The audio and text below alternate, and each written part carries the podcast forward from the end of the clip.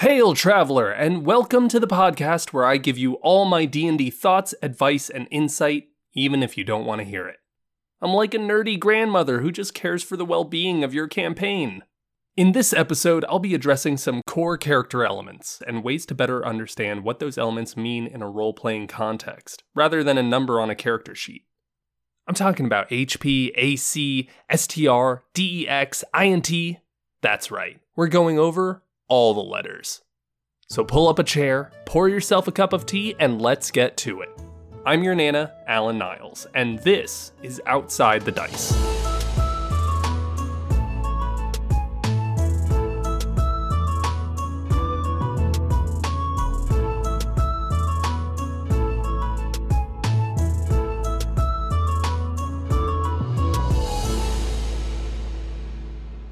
There are a lot of little components that go into the makeup of a player's character. Building a character starts with picking a name and gets as intricate as deciding or rolling for their weight, their height, their age, the character's moral alignment, and even solidifying personality traits like flaws and bonds. All of these details are solely for the purpose of roleplay, which I think is great. They help the players understand their characters, even if they don't have much purpose, mechanically speaking except for your alignment allowing you to use certain magical items and your height being used for how high above your head you can reach when you jump and uh, a couple trivial things like that, but I rarely see those uses come into play.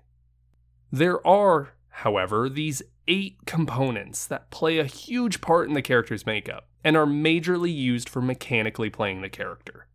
These are the six character attributes that is, the character's strength, dexterity, constitution, intelligence, wisdom, and charisma, and the character's armor class and the character's hit points, or AC and HP.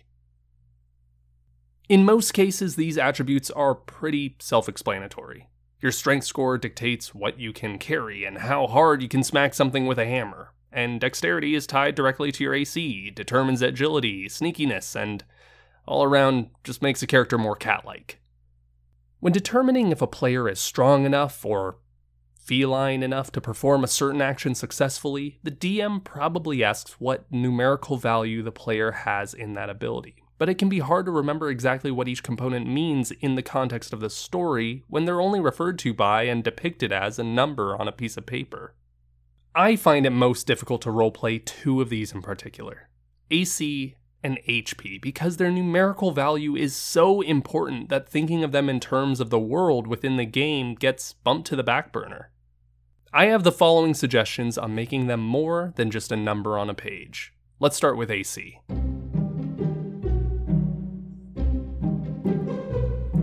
In my experience, it's pretty typical to be in a combat encounter and hear something like, okay, roll to attack. What did you get?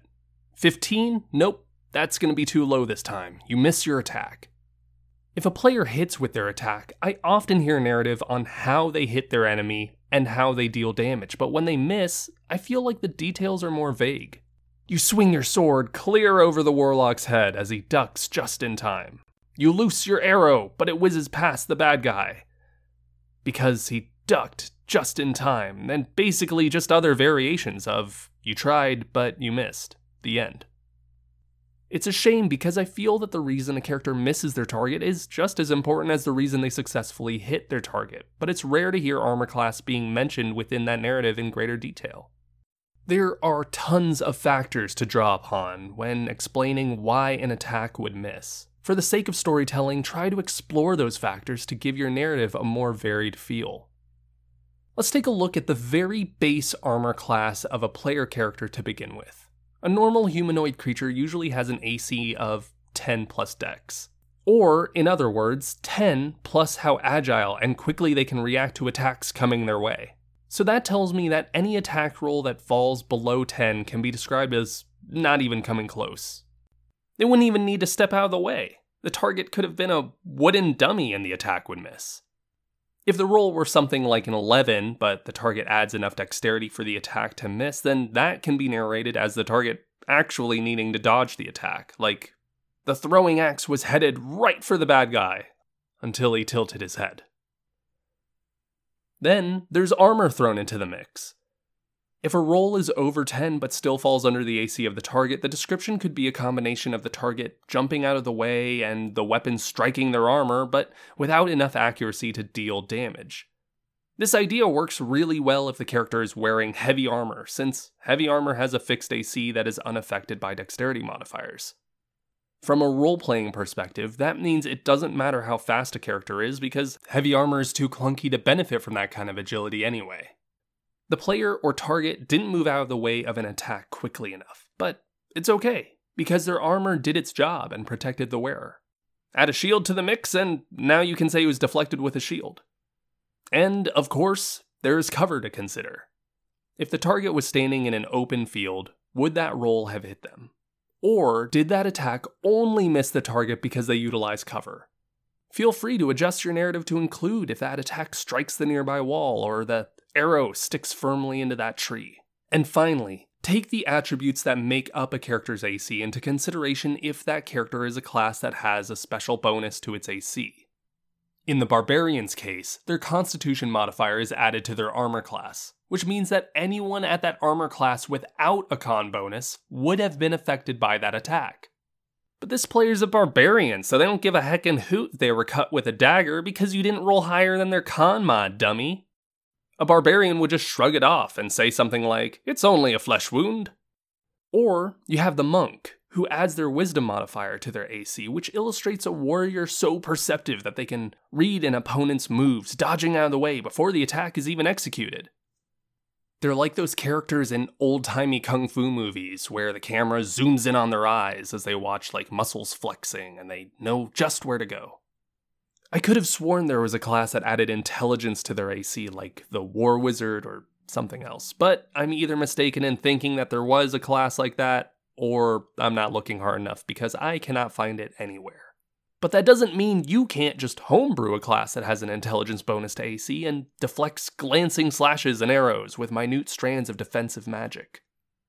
These are just a few factors that can determine why an attack would fail, but they are some of the most common reasons. Thinking of spells or environmental factors that would cause disadvantage or other negative modifiers opens up a whole new Pandora's can of worms. But as those factors come up in your campaign, try to incorporate them into your narrative. You don't have to necessarily write out a breakdown of every player's AC with thresholds and modifiers saying, okay, they have a 10 plus 3 to dexterity, but they're a barbarian with a plus 2 con, and they're wearing light armor, and they're behind a tree, and blah, blah, blah, blah, blah. There's not enough room behind the DM screen for all that nonsense.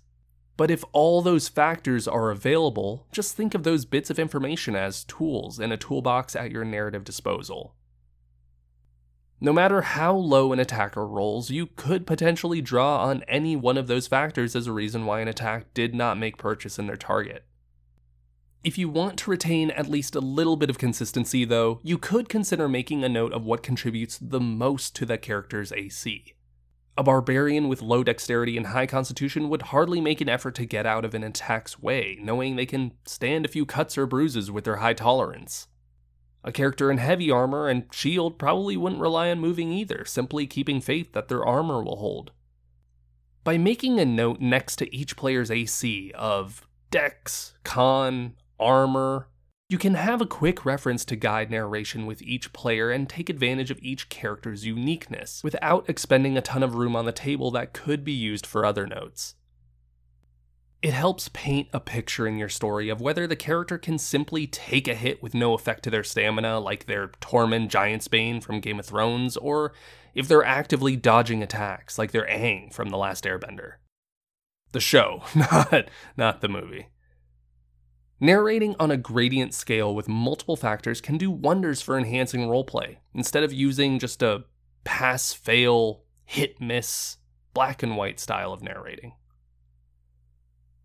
So now we have a ton of ways to describe how the adventurers are inadequate. But what happens when they actually roll well? When the party or enemy actually hits the target with their attack, how do we keep that narration interesting? A character's hit points are the other side of that violent coin, and the idea of it may need some reimagining at your table.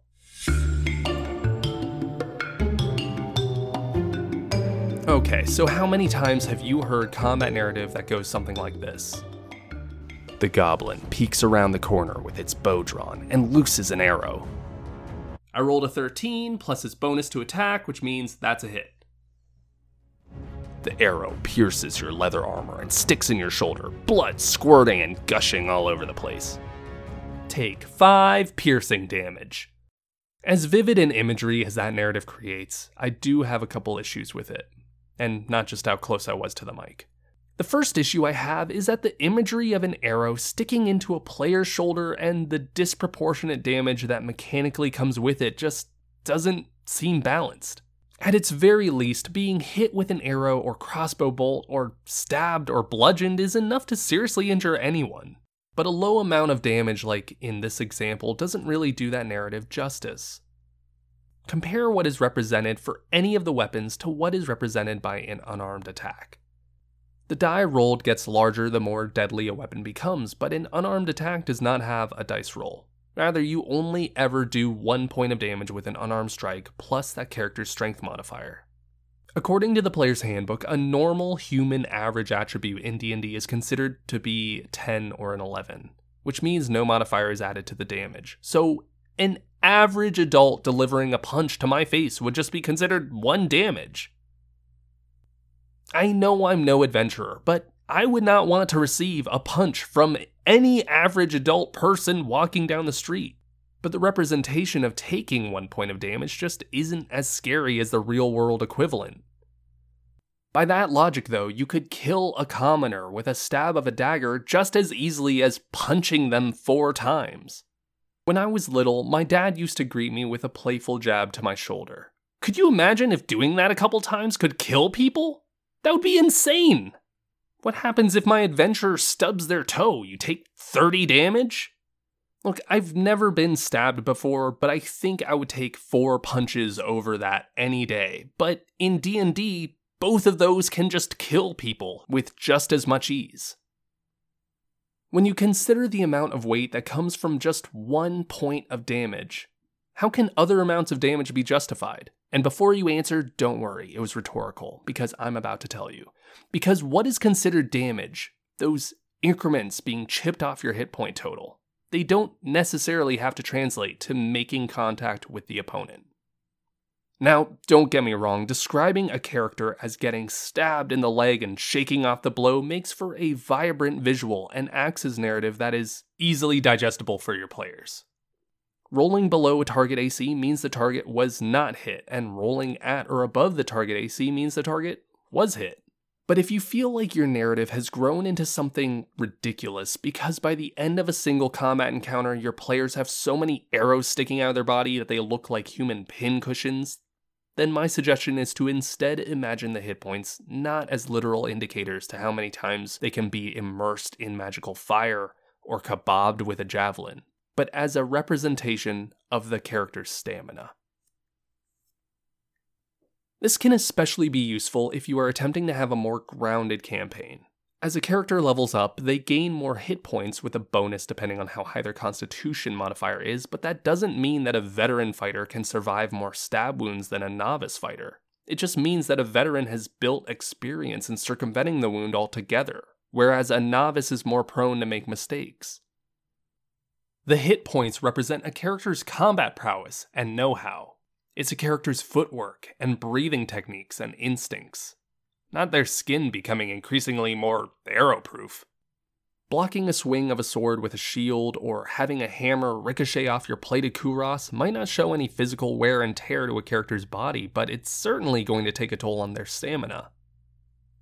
In the player's handbook, under the hit points section in Chapter 9, it states hit points represent a combination of physical and mental durability, the will to live, and luck. To me, reducing a character to zero hit points doesn't mean slashing them down to bits with a hundred cuts, but it means wearing them down and tiring them enough that the character makes a fatally wrong move. Mechanically, we see that as their final hit points. It's a character with a hundred hit points being able to dodge 50 slashes of a dagger before being so worn out that they become sloppy, compared to a level 1 character who may be only skilled enough to get out of the way of an attack Uh, just a couple times. If you've played 4th edition and you still have the tendency of saying a creature is bloodied when they've hit half of their hit points, then you can use that idea to show progress in a combat encounter. A character could be narrowly escaping physical wounds by parrying and dodging blows, but receives a glancing cut at half health as an indicator that they are being worn down. This type of narration works in two ways, because not only does it create a more grounded narrative, but it also allows the times an enemy or a player are described as getting hit to become more impactful. If every single time a gladiator is hit with an attack, they are described as getting hacked away, it raises the bar for the DM when they are finally put down for good. By lowering the stakes of each attack, you ultimately deliver more impact when the blows matter. Now, this is simply a suggestion on reimagining the narrative of the gameplay, and it doesn't actually change any of the mechanics. If a character rolls high enough to pass an enemy's armor class, the creature should still take damage for all intents and purposes, but try describing what happens as the enemy just nearly jumping out of the way, their chest rising and falling with heavy breaths. Test it with your players and see which they prefer. If you and your players want a more realistic setting, this style of narration may be the one for you, but if you and your players like larger than life descriptions, you could stick to a narration where each of those attacks that hit do make purchase. It is definitely satisfying to hear how your hero can be riddled with arrows without succumbing to those wounds, and it fits an epic mythos type of setting. But I've found that surprising your players with exciting narrative becomes more difficult when larger than life narrative has been established as the status quo. Whether you want to add gritty, realistic descriptive elements to your narrative, or you want to stick with this larger than life, epic, mythos, Odyssean style of narration, you can further the detail of your combat narration by knowing which modifier a player is adding to that attack. A warrior who uses their strength to dish out blows will attack in a more brutish way, while a warrior using their dexterity modifier for attacks might be more calculated and conserve their energy until a precise attack can be made. It's the difference of slamming a hammer down on an enemy shield and knowing the force will wear them down, even if it was blocked, versus faking out the enemy and striking at an exposed leg or arm with precision and deft speed. It's not something that needs to be drawn on for every single attack, but again, it just serves as another tool in your descriptive tool belt. It can be handy to have those notes available for when a character makes a decisive blow, because that will allow you to enhance your narrative and give the table a satisfying end to that encounter. So we can incorporate armor class into the story's narrative by considering each separate mechanical piece that makes up that character's AC and including any of those pieces in the descriptive portion of combat. We can also incorporate hit points into the story's narrative by deciding if we want a more realistic approach where successful hits wear down the opponent's stamina, if we want a more fantastic approach where opponents truly trade blow for blow, or if we want an approach that's somewhere in between, that leaves us with the six core attributes. More examples of numerical values being so integral that we may often forget how the number actually applies in a narrative way. Some of these attributes are easy to conceptualize. If an NPC is described as having shoulders so broad that they have to turn sideways to get through a door, and veins flexing in their neck when they look to their side, one can gather that their strength score is probably higher than average. If a character walks with a dancer's grace, stepping silently on floorboards that creak under anybody else, we can guess their dexterity must not be too bad either. If an NPC has a tattoo across their neck that reads, It's big brain time, then their intelligence is definitely at least 18 or 19. The attribute's numerical value is important because it acts as a blueprint of how an NPC would behave. But when players react to a skill check or damage and say, Geez, how strong is this lady? It's easy to forget to view the number in the way it would be physically observed in your story. We might just glance down at our notes, see that they have a 20 in strength, and tell the players, yeah, she's really strong. Instead, try to think of what really strong looks like, or what really smart looks like, or how any of the attributes' numerical values would be depicted and observed in the real world. It not only strengthens the narrative, but it also avoids simply giving the players the answer. If you tell the player that an NPC's constitution is like crazy high, then the players know exactly that. But by providing what a high constitution looks like in this scenario, the players are able to draw their own conclusions. Now, this is really great for the sneaky DM because the attributes don't always directly equate to what players might expect them to look like. For example, a high charisma doesn't always necessarily mean a character has to be talkative. In fact, an NPC who overly blabs their mouth might actually have a lower charisma, whereas the city's mob boss might command a strong presence even though they rarely speak at all. If a character asks an NPC a riddle and they're able to solve it, that could mean they have a high intelligence. But if they can't seem to solve it, or if they ask the player for the answer, that either indicates a low intelligence or a highly intelligent character who is also wise enough to not reveal how acute they truly are. The only time I would ever think to give my players a straight answer about an attribute's numerical value is if their character has a feat that allows them that information, like in the case of the Battlemaster Fighter and the Mastermind Rogue. If you're not worried about being sneaky and you have no qualms with the NPC revealing their nature, then those numbers act like a map to navigate your NPC's persona. If you want to make an NPC particularly special, the skills list can be a great reference to help with that. Pick a skill or two that you'd like your NPC to have proficiency in. Now, when you roleplay your above average intelligence NPC, you have a bit more clarity on how to exactly portray that. Are they proficient in history? Have your NPC spout off knowledge on historical events as they casually converse. Is your NPC proficient in nature? Have them scold a party member for getting too close to that sprig of Toxicodendron diversilobum. Ah, my apologies. I have a terrible habit of referring to flora by its proper title. You no doubt would likely know this simply as poison oak. And of course, you're not limited to the attribute that is normally associated with each skill. If you have an intelligent character but want to highlight their proficiency in athletics, they could very well be spouting off knowledge about that subject, even though athletics is typically checked with strength. It just depends on what color you'd like to paint your character in, and how they're being observed by the party. Fortunately, there's a plethora of skills to choose from to assist in role playing attributes. Unfortunately, Constitution is not among them. If your aim is to showcase an NPC's constitution, that can be a little bit more difficult out of combat without a typical skill to associate it with. Unless they're at a food eating contest or standing out in the snow in common clothing or something. But speaking of combat, that can act as a whole new area to roleplay attributes. As before, you've got the obvious attributes like strength and dexterity, which players can probably pick up on just by glancing at the armor the NPC is wearing or the weapon they're holding.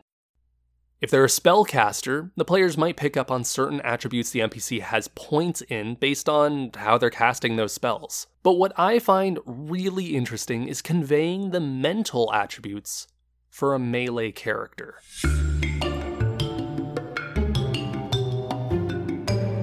Now, this doesn't apply strictly to melee characters, but I just think it's interesting to kind of play with those mental attributes when it's not as easy as seeing an NPC casting a spell. If they're not using intelligence, wisdom, or charisma as their spellcasting modifier, it can be difficult to pinpoint what attribute they have points in. So, here are some ways to explore that. The first of the three is intelligence.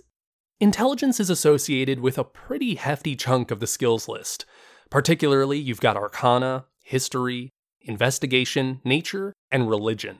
An intelligent fighter is a tactical one, and would utilize their strength in these skills to help them in combat. That might look like using their knowledge of Arcana to discern what spellcasting level or type of spellcaster an enemy is based on the magic they use it might look like recalling their knowledge of nature to ascertain a creature's vulnerabilities or resistances. They could use religion to remember that a temple to the god of fire would have a sacrificial chamber, and maybe you could trick the enemy into entering that chamber. Or they could utilize their history skill to tell the players that these ruins contain ancient dwarven armor known to be resistant to high temperatures. This can also be portrayed without the help of the skills list by simply describing a more tactful fighter. An archer sees an enemy run behind a large boulder and doesn't know if they'll try to attack from the left or the right.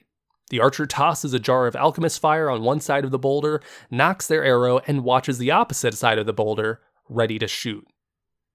An NPC who has a high intelligence thinks outside the box. Or, dare I say, outside the dice. and let's move right along to wisdom. Wisdom is interesting.